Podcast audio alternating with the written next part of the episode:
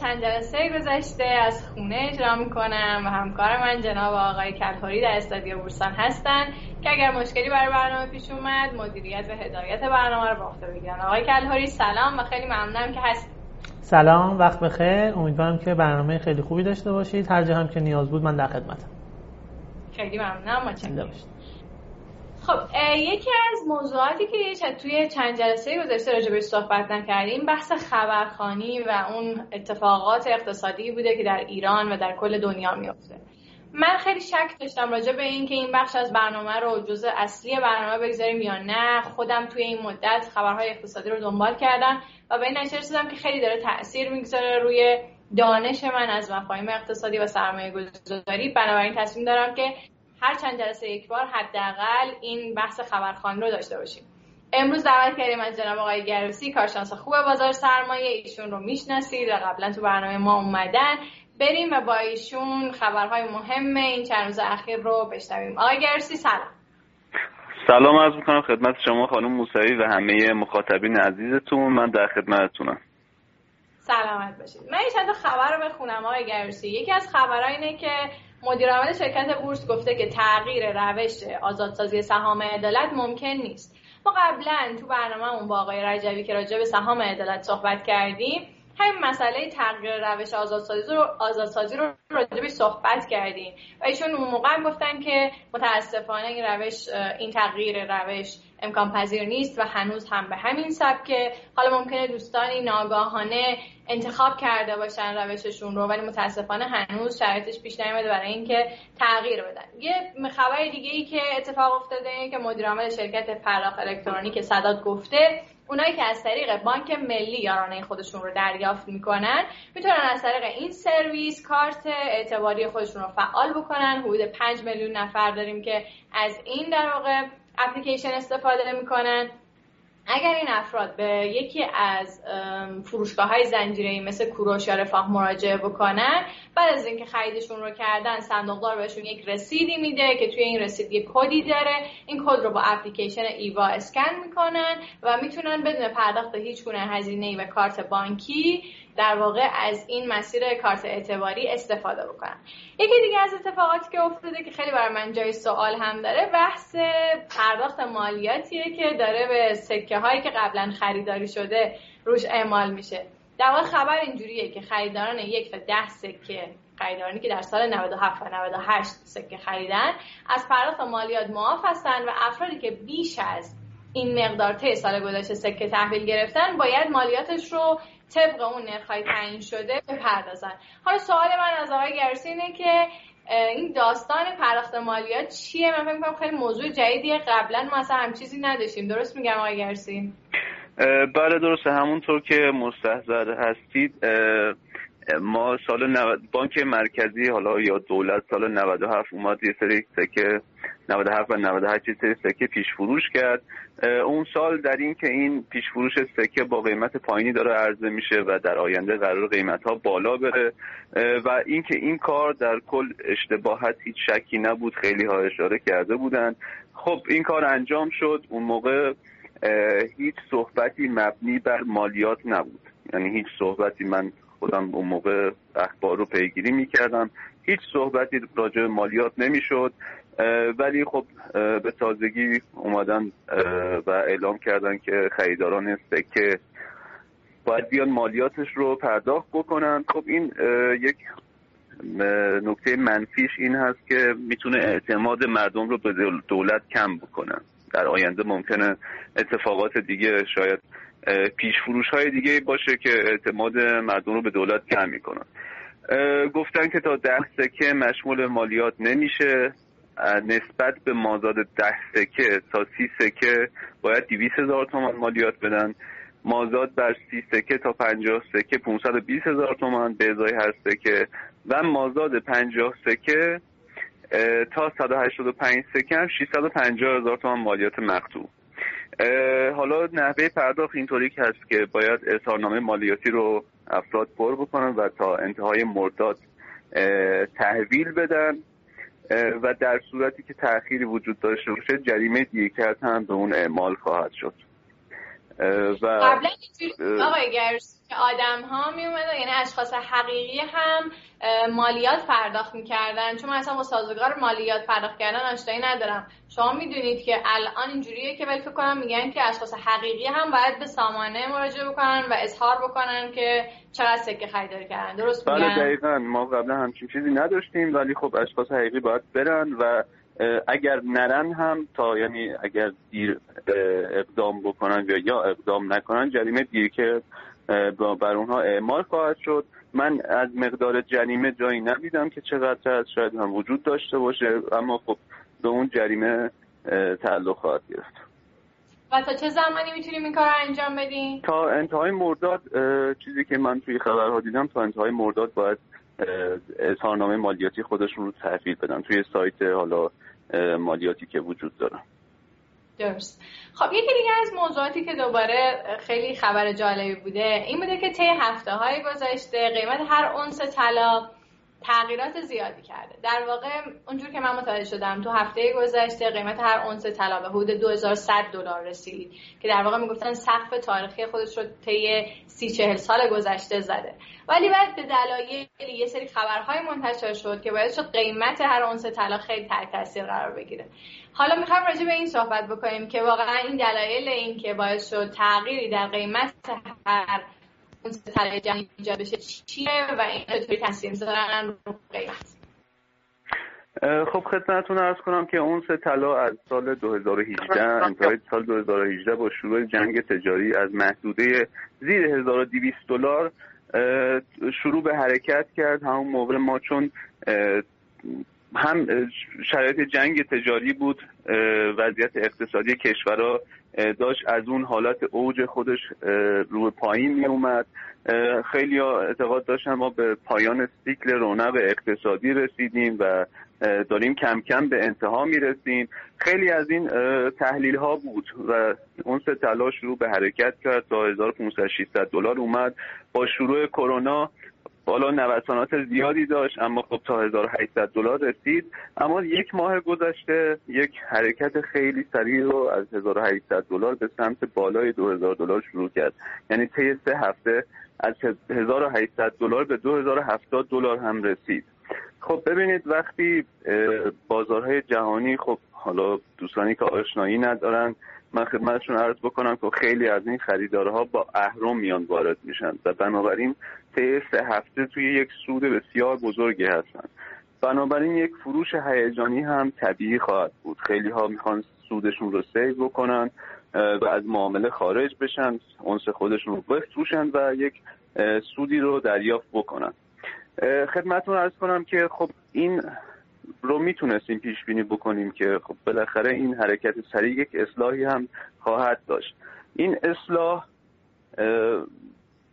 مصادف شد با یک خبری خبر خوب برای کرونا یعنی واکسن روسی که قبلا پیش بینی می‌شد که مدت زمان زیادی طول بکشه به بازار بیاد. روسیه اعلام کرد که تا دو هفته آینده این واکسن رو ما به بازار میدیم آزمایش شده همه آزمایشات اوکی بوده.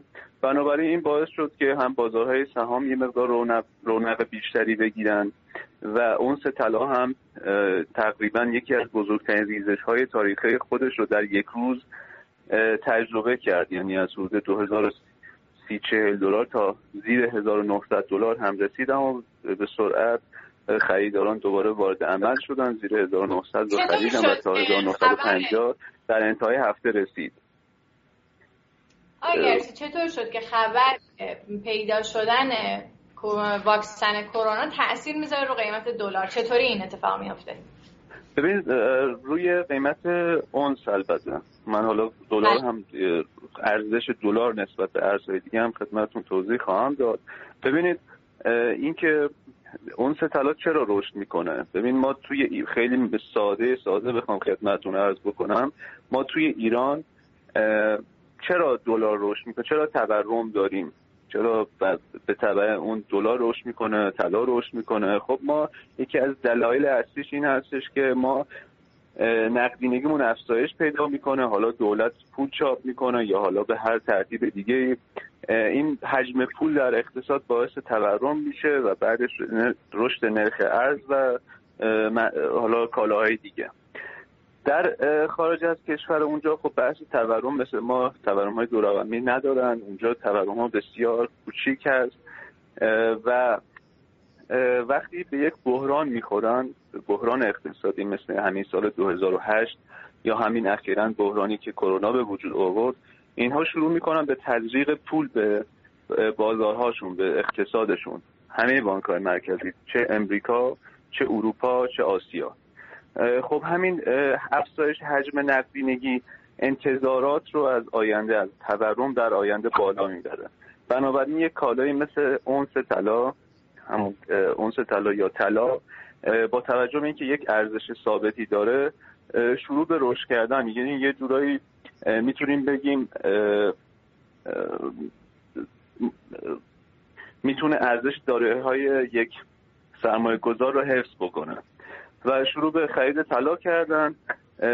نقدینگی بی سابقه توسط بانک های مرکزی تزریق شد به اقتصاد و این باعث شد که اون طلا رشد بکنه.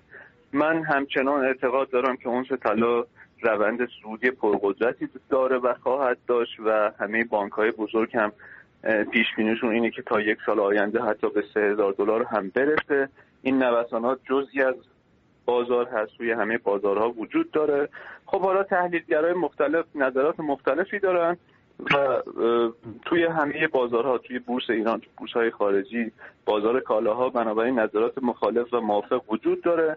اما نظر شخصی بنده این هست که روند سعودی طلا همچنان ادامه خواهد داشت. راجع به خب، ارزش دلار نسبت به بقیه ارزها خدمتتون ارز کنم. ارزش دلار در سالهای اخیر نسبت به یورو نسبت به ین ژاپن نسبت به فرانک سوئیس همیشه در حال رشد بود یعنی طی 6 7 سال گذشته. اما در مدت اخیر با توجه به اینکه امریکا یک نقدینگی بسیار بزرگ به اقتصاد تزریق کرد بانک مرکزی فدرال رزرو و دولت امریکا این باعث شد همون انتظارات تورمی شکل بگیره. و خدمتتون ارز کنم که یه مقدار ارزش دلار نسبت به سایر ارزها کاهش پیدا کرد. بنابراین حالا این کاهش ارزش دلار چه تاثیر روی اونس طلا می‌ذاره؟ ببینید یکی از اثراتش اینه که کسی اگر ارزی داخل امریکا داره تبدیلش می‌کنه طلا که بتونه حرس بکنه اون داراییش رو. و خدمتتون ارز کنم که اگر کسی به طور مثال هزار یورو داره توی امریکا این هزار یورو در آینده وقتی ارزش خدمتتون ارز کنم که دلار کاهش پیدا می‌کنه و ارزش یورو رشد می‌کنه توانایی خرید اون اونس طلا براش بیشتر میشه و در اروپا هم همین هست. یعنی اگر کسی هزار یورو داشته باشه وقتی ارزش یورو رشد می‌کنه توانایی خرید اونس طلا براش راحت افزایش پیدا می‌کنه توانش و می‌تونه اون طلا رو راحت تر بخره و بنابراین با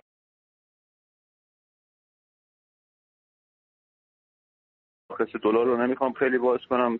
ارزش دلار رو شاخص دلار یک معیار هست براش و شاخص دلار تشکیل شده از قیمت ارزش دلار نسبت به شش تا ارز معروف دنیا. آها جالبه. خب من فکر می‌کنم که این موضوعیه که ما می‌تونیم بعدا راجبش بیشتر صحبت بکنیم. چرا اصلا این موضوع رو باز کردیم؟ به این دلیل که من متوجه شدم که الان سرمایه گذاری در طلای جهانی در واقع یک فرصت سرمایه گذاریه که خیلی از ایرانی ها بهش ورود کردن. حالا شاید بقیه مردم دنیا هم ورود می‌کنن. به نظر می‌رسه که با توجه به قیمت هر اونس طلا در حال حاضر موضوعی باشه که بتونیم راجبش بیشتر صحبت بکنیم. آقای گرسی خیلی ممنونم که توضیح دادیم برامون. امیدوارم تو برنامه های بعد دوباره شما رو ببینیم. خواهش می‌کنم. ان من در خدمتتون هستم دارنده متشکرم. خدا نگهدار. خب برسیم به بخش دوم از برنامه‌مون. امروز قرار بود راجع به صندوق های سرمایه گذاری به زبان ساده صحبت بکنیم. ما تو جلسات قبلی هم یک بار راجع بهش صحبت کردیم. اما یه سری از موضوعات باقی موند که قرار شد الان راجع بهش صحبت بکنیم. اگر دوستان من اسلاید های مربوط به سرمایه گذاری رو نشون بدن می‌تونیم دقیق تر من توضیح بدم که در واقع ما گفته بودیم که صندوق های سرمایه گذاری چی هن؟ صندوق های سرمایه گذاری یه نهاد واسطه ای بودن که میمدن با تجمیع منابع مالی سرمایه گذارها اقدام به تشکیل یک سبد دارایی می‌کرد. حالا این سبد دارایی یک سبد متنوعی می‌تونست از سهام باشه اوراق طلا باشه اوراق سپرده باشه و چیزهای دیگه. و سرمایه گذاران هم می‌تونستن از مزایاش استفاده بکنن. صندوق های سرمایه گذاری رو میشه به چند نوع مختلف تقسیم یکی به لحاظ بر اساس ترکیب دارایی ها و یکی هم بر حسب نوع خرید و فروش اون واحد های سرمایه گذاری در بورس. میشه اینها رو یه تقسیم بندی کرد. آقای مهمان برنامهمون توضیح دادن که بر اساس ترکیب دارایی ما چهار تا در واقع صندوق سرمایه گذاری مهم داریم. یکیش درآمد ثابت مختلط سهامی و صندوق سپرده گواهی طلا حسب نوع خرید و فروش یونیت های یونیت های سرمایه گذاری هم گفتن بعضی از این واحد ها رو میشه در بورس خریداری کرد و قابل معامله در بورس هستن که بهشون میگن ETF و بعضیشون غیر قابل معامله در بورس هست. حالا برای سوال پرسیده بودن اگر ما بخوایم از این صندوق های سرمایه گذاری قابل معامله در بورس بخریم باید چه اقداماتی انجام بدیم؟ شما اول لازمه دقیقا همون جوری که می‌خوایم یک سهامی رو بخرید. احراز هویت سجامیتون رو انجام بدید. بعد کد پیگیری ده رقمی رو بگیرید. و از اون احراز هویتتون بعد از طریق کارگزاری تکمیل بشه. کد بورسیتون رو بگیرید. حالا برای اینکه انتخاب بکنید در واقع اون صندوق مناسبتون رو باید یا به نشانی IFB دات آی آر یا به نشانی TSE دات آی آر مراجعه بکنید.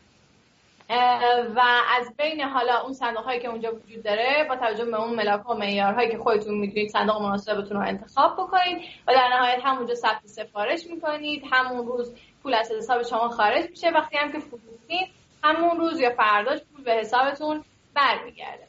یه سری صندوق های که غیر قابل معامله در بورس هستن. اینها به چه ترتیبن؟ شما باید ابتداعا خب این هم یه نمای کلی در واقع از همون صندوق های موجود در سازمان فرابورسه که شما می‌تونید بهش مراجعه بکنید. این هم در سایت بورس اوراق بهاداره همون سایت TSE داتای و اگه بخوام یه مثال هم برای شما بذارم از صندوق های کیان در واقع صندوق با درآمد ثابت کیان که نمادش کیانه و صندوق مبتنی بر گواهی سپرده سکه طلای کیان. این دو هر دو در واقع از ETF هستن و شما می‌تونید به همین صرف اونها رو خریداری کنید حالا اگر صندوق های سرمایه گذاری غیر قابل معامله در بورس رو بخوایم راجع صحبت بکنیم شما باید اول صندوق مناسب خودتون رو با توجه به ملاک هایی که جلوتر میگم انتخاب بکنید. بعد باید حالا به اون سامانه یا سایت اون صندوق مراجعه بکنید. بحث احراز هویت شما باید یا به صورت حضوری یا غیر حضوری انجام بشه. و برای اینکه حالا بخواید به اون لیست صندوق ها هم دسترسی پیدا بکنید به همون سایت فیپیران که در واقع در جلسه گذشته راجع به صحبت کردیم مراجعه بکنید و در نهایت خرید و خرید واحد های اون صندوق رو می‌تونید از طریق سایت و اپلیکیشن اون صندوق انجام بدید. این لیستی در واقع از صندوق های موجود در سایت فیپیران اگر بخوام مثال بزنم از صندوق های کیان صندوق آوای سهام کیان یک صندوق سهامیه. صندوق آهنگ کیان هم یک صندوق سهامیه که غیر ETFیه و شما باید این مراحلی که من گفتم رو طی کنید اگر می‌خواید این صندوق ها رو خریداری بکنید. حالا شما سوال پرسید از من. گفتیم که به ما راهنمایی بده و کدوم صندوق رو بخریم. اول اینکه خیلی ممنونم از بابت این اعتمادی که به من پیدا کردید و به مجموعه بورسان پیدا کردید.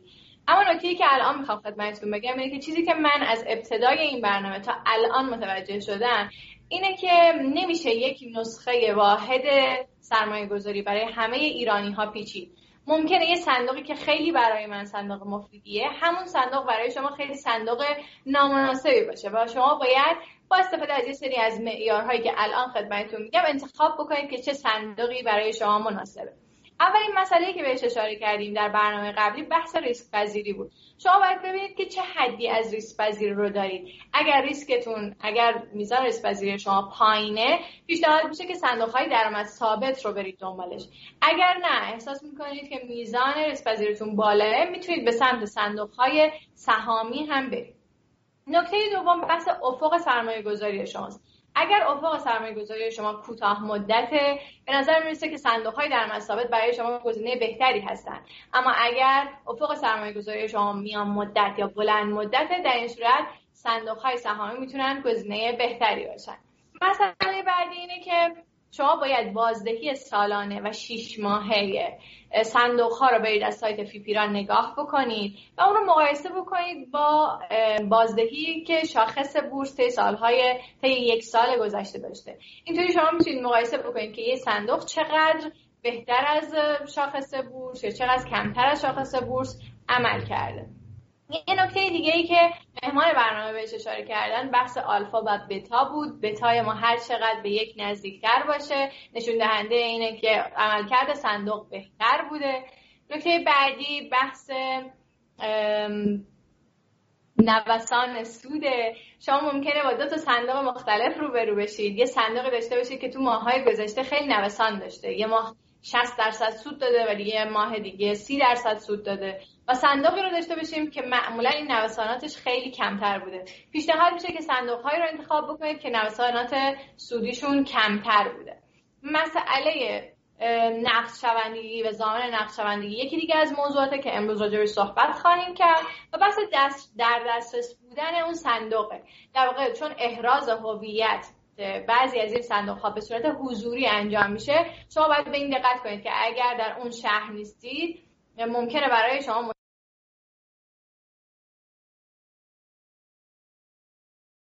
در کنار همدیگه قرار بگیرن و شما با استفاده از این ملاک ها می‌تونید بفهمید که کدوم صندوق برای شما بهتر هست.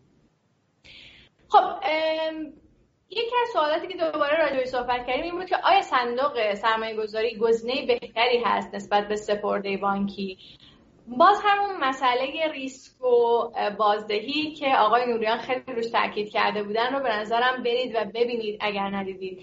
ولی مشخصا اگر شما بازدهی بیشتری انتظار دارید که به دست باید انتظار این رو داشته باشید که ممکنه ضرر بیشتری هم بکنید. اگر تو همون اصلاح قبلی رو لطفا نشون بدین اگر شما به همون فیپیران مراجعه بکنید توی یه بخشش اومده متوسط سوددهی صندوق های مختلف رو در طی 6 ماه و یک سال گذشته گزارش کرده. مثلا فرض کنید در سهامی نوشته 446 درصد صندوق همه یه صندوق های کل کشور بازدهی داشتن به صورت متوسط. و شما می‌تونید این رو مقایسه بکنید با شاخص بورس و این نشون میده که در واقع این صندوق تونستن کار خوبی بکنن عملکرد نسبتا خوبی دارن. حالا من دیروز از شما پرسیدم که به من بگین چرا کلا اقبال مردم ایران به صندوق ها خیلی خوب نیست یا چرا ما خیلی نمی‌تونیم چرا نرفتیم خیلی دنبال صندوق ها؟ شما دلایلتون رو برای من فرستادین و امروز می‌خوام راجع به این باورهای رایج با جناب آقای بهشتی روی مدیر توسعه حسابهای شرکت مشاور سرمایه گذاری پرت آفتاب کیان صحبت بکنیم. آقای بهشتی روی سلام و عرض ادب. خیلی ممنونم که مجددا به برنامه ما آمدید سلام عرض خدمت شما. خانم موسوی عزیز آقای کلهوری از استودیو بورسان و تمامی دوستانی که محبت دارم می‌کنم و برنامه ما مشاهده می‌کنم. در خدمت هستم آقای بهشتی یه سری باورهای رایجی وجود داره. اگر اسلاید رو دوستان نشون بدن من ممنون میشم. یه سری باورهای رایجی وجود داره. اسلاید بعدی لطفا. که دوستان برای ما اینها رو فرستادم. من اینها رو اومدم دستبندی کردم و می‌خوایم راجع به اینها با شما صحبت کنیم ببینیم پاسخ شما به این سوال ها و پاسخ هایی که دوستان دادن چیه. یکی از دوستان مثلا توضیح داده گفته فکر می‌کنم به این علت سرمایه محدودی دارم ورود به صندوق برای من مقروم به صرفه نیست. در واقع خود پیام ایشون اینجوری بوده چون سرمایه‌ام کمه یعنی زیر 20 میلیون تومنه فکر می‌کنم سود صندوق منهای کارمزد در حد همون سود بانکی باشه. ممنون میشم توضیحات شما رو بشنوید بله ببینید حتی این دوستان خب احتمالا منظورشون در خصوص سود بانکی وقتی که داشتن صحبت می‌کردن شاید قیاس سپرده های بانکی با صندوق های با درآمد ثابت براشون بوده باشه. یه نکته ای که وجود داره ما در خصوص حالا صندوق های با درآمد ثابت ETF یا غیر ETF کارمزدشون با هم متفاوت هست حالا ما بعد از بخشنامه اخیر سازمان از یکم مرداد ماه که کاهش نرخ کارمزدها رو داشتیم. کارمزد در حقیقت صندوق با درآمد ثابت. مجموع خرید فروشش به 375 ده هزارم در حقیقت درصد رسیده که این عدد بسیار عدد پایینی هست.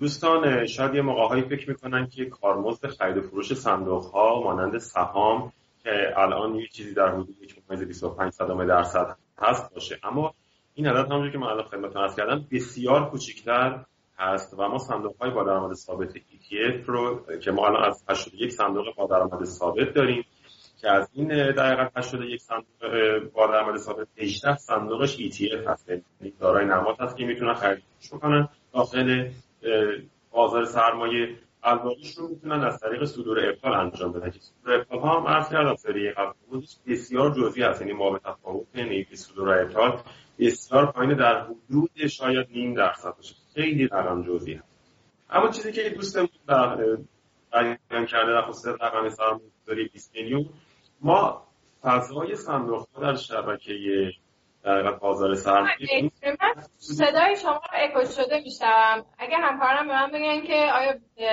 مخاطبانم به همین صورت بسیار خب خواهش می‌کنم ادامه بدید. مثل اینکه مشکل بر من. بفرمایید عرض می‌کنم خدمتون که با توجه به سرمایه هایی که وجود داره در کشور ما در صندوق ها وقتی که حداقل واحد رو برای سرمایه گذاری عموما یک واحد هست در بعضی صندوق ها شاید سهام مثلا صندوق های سهامی یا مختلف. حالا یه شرط ده, ده, ده واحد رو داریم. عمدتا عمده صندوق ها یک واحد هست. حالا یک واحد در صندوق های مثلا مبتنی بر سکه طلا بر فرض مثال در حدود 5 6 هزار تومان هست. تو صندوق های با درآمد ثابت حالا همه رنجی داریم. اونا که ETF تو هول و تقریبا مثلا حالا از هزار تومان داریم به بالا و اونا که غیر ETF خب بالاتر. ولی ما اصولا یک واحد رو شرط سرمایه گذاری گذاشتن. با اون مطلبی که در خصوص کارمز خدمتون عرض کردم که کارمز بسیار جزئی هست ما شرایطی رو در بازار سرمایه فراهم کردیم که عزیزانی که می‌خوان در صندوق سرمایه گذاری کنن با هر رقمی که مد نظرشونه بیان.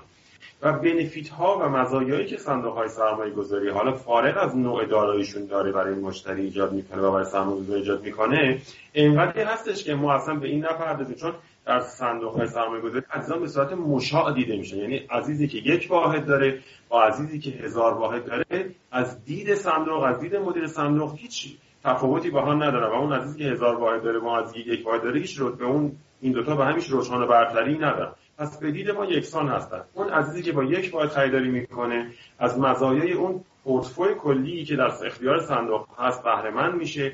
اون عزیزی هم که تعداد واحدهای بیشتری داره خب به فراخورش می‌تونه در حقیقت روی حجم مبنای آورده بالاتر که آورده می‌تونه بازدهیش رو هم به همون میزان کسب کنه. یعنی عزیزی که با 100 هزار تومان وارد بشه و عزیزی که با 100 میلیون وارد بشه بازدهیشون یکسانه. علاوه میزان درصد. فقط علاوه ریال به خاطر اینکه حجم مبناش فرق کرده. مضاف برای که در صندوق ها من رو کوتاه بکنم در صندوق ها هست مزایایی که داره خصوصا صندوق های با درآمد ثابت توضیح می‌کنن داراییشون رو در بانک های مختلف در ابزارهای مختلف ما کاهش ریسک میدیم. شما مادامی که با 20 میلیون تومان وارد یک بانک میشید بر فرض مثال اگر خدا نکرده اون بانک با مشکلاتی مواجه بشه که مثلا با ورشکستگی مواجه بشه و بانک مرکزی نتونه بیون رو پرداخت بکنه خب عملا سرمایه مشتری صفر میشه. ولی ما اینجا ریسک رو در بین با چند تا بانک و اون امیدنامه و که سازمان به صورت تیپ در اختیار قرار میده و موظف می‌کنه ما رو بر اون اساس انجام بدیم سرمایه گذاریمون رو کاهش ریسک سرمایه گذاری خواهیم داشت. به همین خاطر خواهش ما از سرمایه گذاری اینه که اصلا به این موضوع نپردازن که من سرمایه‌ام کمه. عزیزی که با یک واحد هم می‌تونه وارد بشه از مزایای کلی صندوق می‌تونه بهره مند شه. من فکر می‌کنم این بهترین جمله که می‌تونم در خاطر عرضم هست. موضوعاتی که مطرح کرده بودن این بوده که زامن نقدشوندگی نداره. اگه پیامو نشون بدن دوستان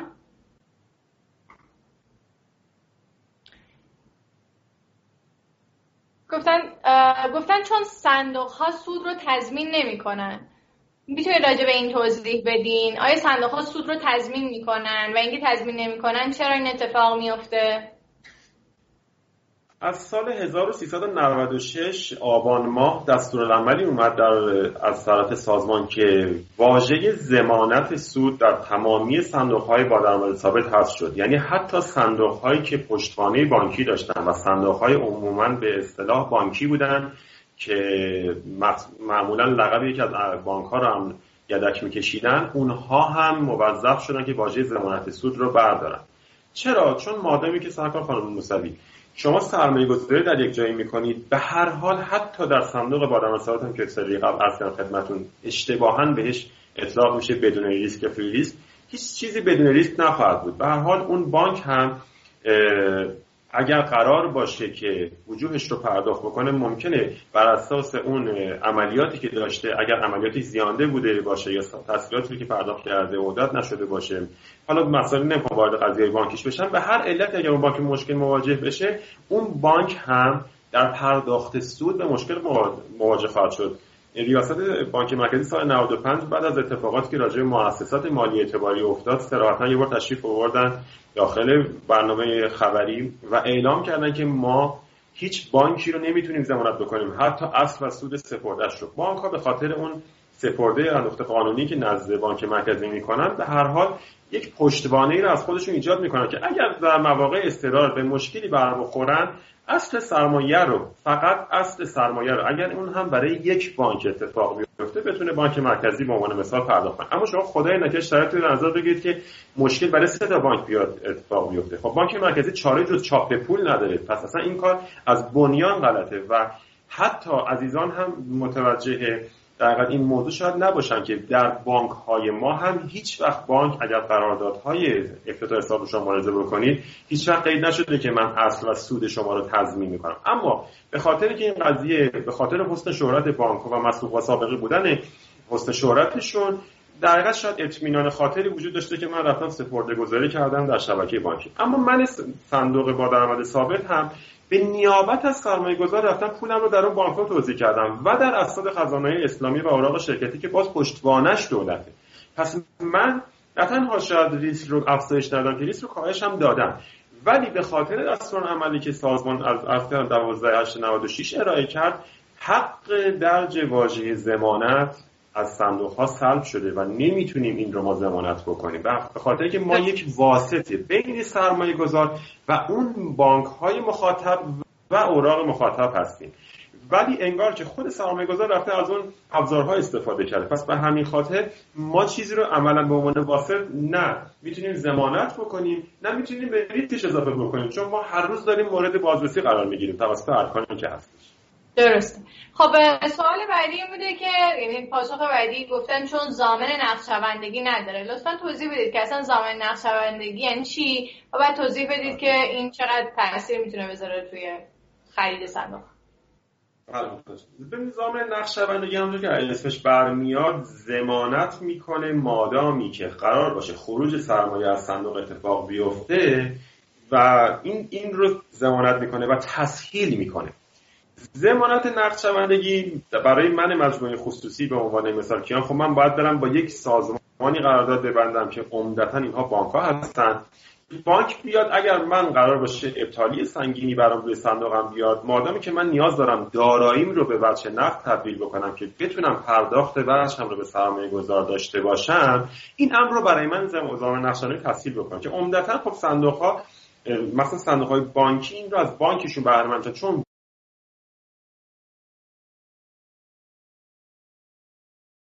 اینکه در صندوق خودش رو به نوعی حمایت بکنه بتونه از این قضیه استفاده بکنه. اما لزوما این قضیه نیست که اگر زامه نقشبندگی وجود نداشت سرمایه مشتری با مخاطر مواجه میشه.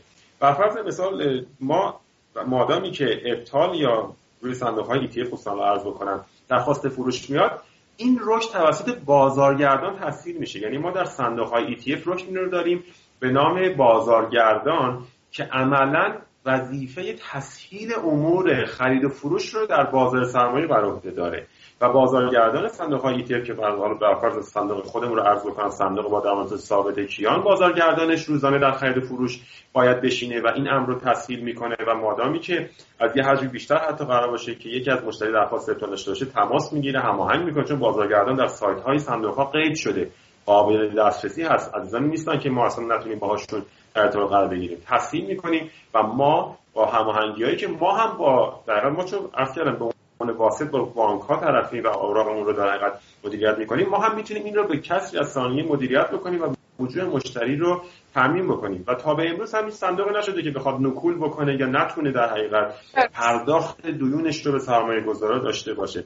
ولی در نقش من میگم شاید مطلبی که بخوام عرض بکنم در نهایت تسهیل کننده است. اما نبود این قضیه واقعا مخاطره شدیدی رو برای سرمایه گذار ایجاد نمی‌کنه. چون نهایتا در صندوق های با درآمد ثابتی تی تی به علاوه یک هست که میان عرض کردم تا به امروز وجود نداشته که بخوایم پرداختی نداشته باشیم. در صندوق های غیر ETF هم حالا بسته به نوع پورتاش معمولا بین دو تا حالا شش روز کاری بر حسب نوع پورتا صندوق سهامی معمولا بین سه تا 6 روزه.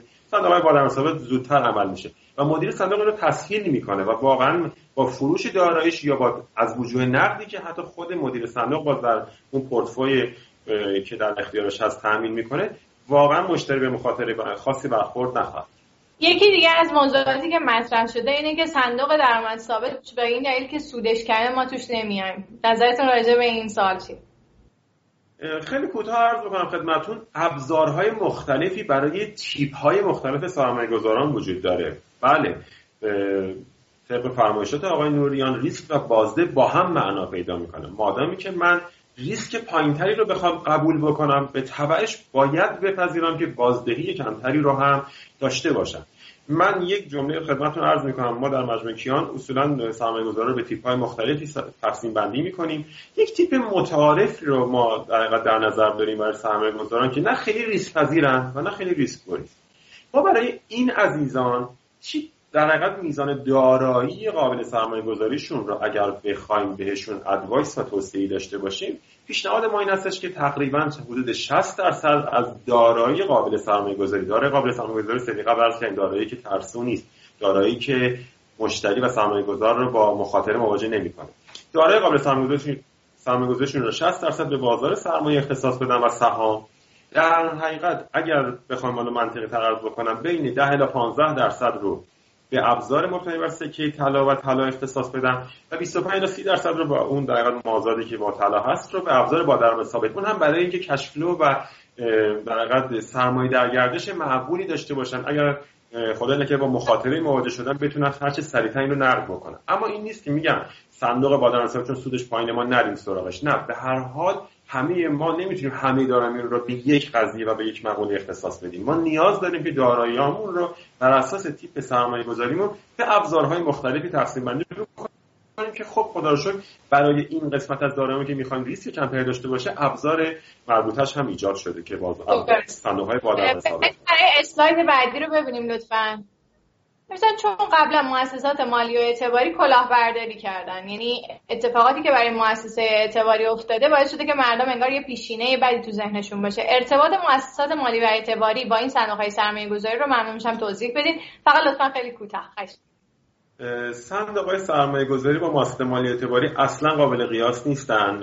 مؤسسات مالی اعتباری حالا مدت های مدید بانک مرکزی اعلام می‌کرد که عزیزانی که می‌خواید در مؤسسات مالی اعتباری سرمایه گذاری بکنید رجوع بکنید به سایت بانک مرکزی cbi.ir من مؤسساتی رو که به عملکردشون دارم در حقیقت اعتقاد دارم و عملکردشون رو بررسی می‌کنم اونجا لیست کردم. اما متاسفانه خب شرایطی بود که شاید یه مقدار نظارت بانک مرکزی در برخی از اوقات به خاطر حجم کاری که در عهده داشت یه مقدار شاید با وقفه ایجاد شد و مؤسسات مالی اعتباری خب خیلی به صورت فضاینده زیاد شدن و مؤسسات مالی اعتباری اصلا از اون قاموسنامه و اون پروتکل هایی که بانک مرکزی برای بانک های تجاری در حقیقت ایجاد کرده پیروی نمی‌کردن. این نکته ای که متاسفانه سرمایه گذاران در اون مؤسسه مالی اعتباری ازش بیخبر بودن یا کم خبر بودن یا اصلا اطلاعی نداشتن. اما ما در صندوق های سرمایه گذاری توسط یکی از ارکان خیلی مهم به نام متولی هر صندوق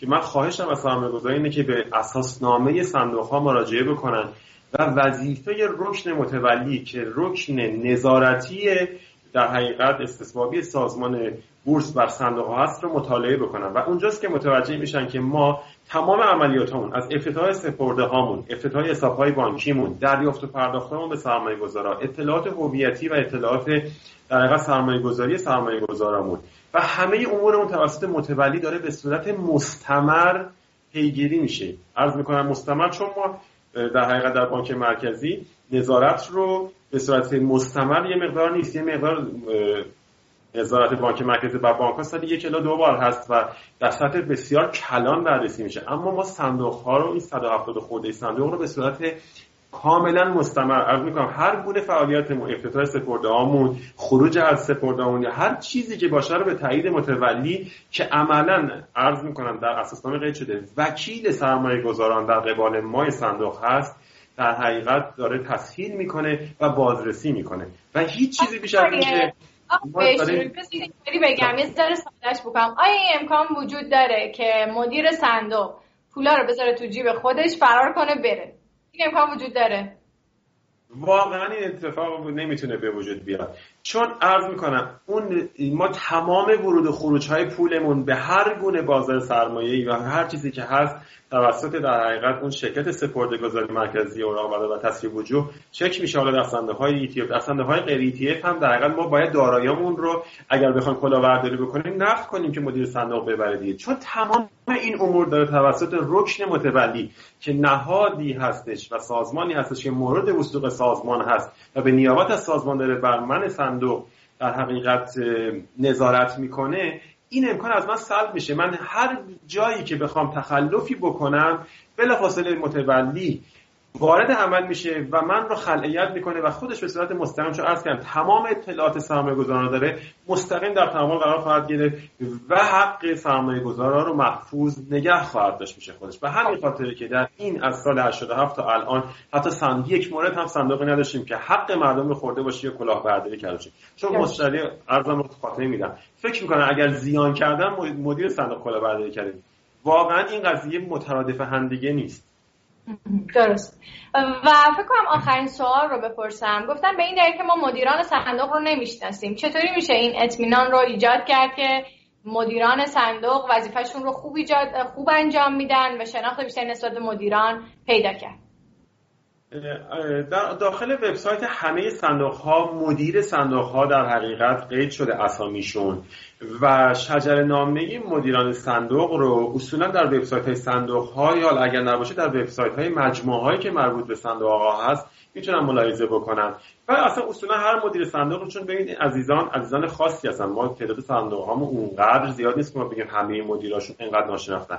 با یک سرچ ساده در اینترنت می‌تونن به شجره این مدیران بر بخورن و ببینن که عملکردشون تا به امروز چطوری بوده و بیشتر از اون قضیه مدیر ارشد سرمایه گذاری خب اسمش مشخصه مدیر ارشده. تیم تحلیلی وجود داره از اون مجموعه حقوقی که به عنوان مدیر صندوق قرار داره و مدیر صندوق هم عمل کردش طی ادوار گذشته مشخص رفتارش قاموسنامهش در حقیقت روند طی طی روندی که داشته از بابت نرخ صدور ابطالش و شرایطی که بر صندوق حکم فرما بوده. یعنی اگر ما فرض بفرمایید من بر ممکن مدیر عامل یک بانک هم نشناسم.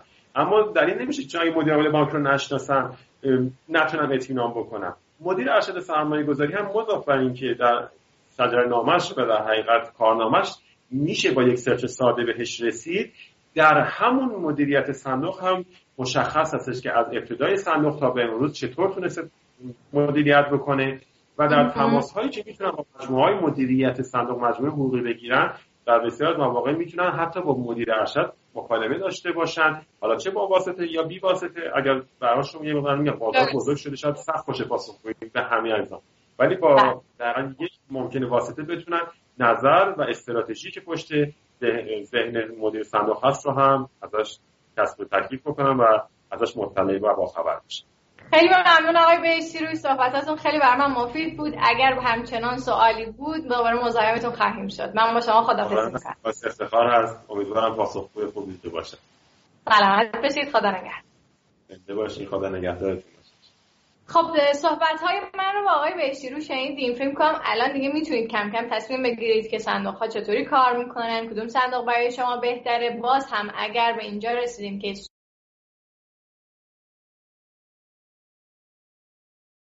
برنامه بعد هم از حضور آقای بهشتی روی استفاده بکنیم.